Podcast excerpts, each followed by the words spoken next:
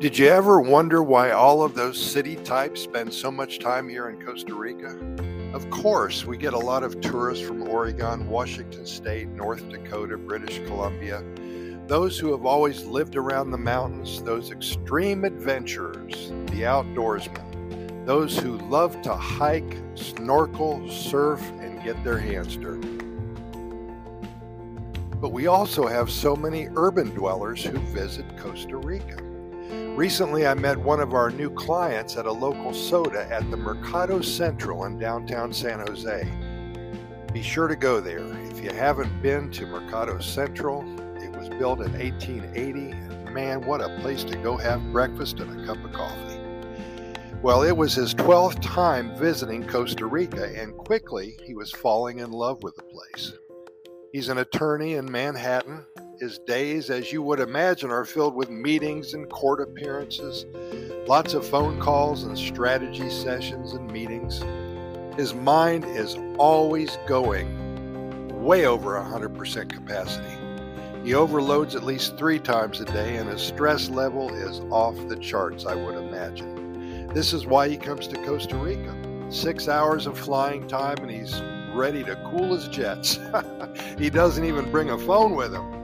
Wants to be unplugged and simply relax. And I don't blame him one bit. We all need a time when we can reboot, recharge, and regenerate. Well, he and I had a wonderful conversation about what the draw is to this amazing destination. His thoughts were that not only do you have so many things to do here and places to visit that normally you can't get in your home country, but he shared with me that he simply feels warm and cozy when he's here.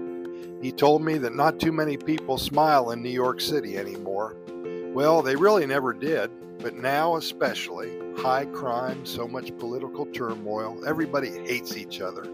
A sense of that hatred fills one's day with woe and despair, it seems like. When he's in Costa Rica, he notices that a lot of people smile at him. He has learned Spanish and is totally fluent, so he can carry on conversations all day here. And he told me that he tries to make at least four or five new friends every day from total strangers. He's in awe of the attitude of the Ticos and the Ticas, the culture and the overall great frame of mind that everybody always seems to be in. Well, he's beginning the residency process, and we're very happy to have him on board. His plan is to return to New York City for about six or seven more months, tie up his loose ends, and set himself up for a remote position working from Costa Rica, maybe on his back deck overlooking the central Pacific coastal area. He's building a home and it's going to be done, oh, he said around December, maybe the first part of January. In any event, we're so happy for Barry.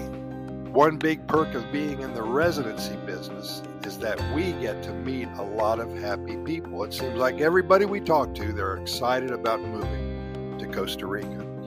And for you, we really appreciate your listening. Keep in mind that we have recorded way over 3,500 episodes of our Costa Rica Pura Vida Lifestyle podcast series, and we're found on all major venues. And also, one more thing before I let you go go to our website, Costa Rica Good News Report.com. We have links to our residency, website. We have links to our YouTube video channel with over 700 videos, links to our podcast series, and also our short stories. We have over 400 love stories and short stories that we'd love to share with you. In any event, thank you so much for listening today. We really appreciate it, and hopefully, you'll be back here tomorrow ready to listen. Pura Vida.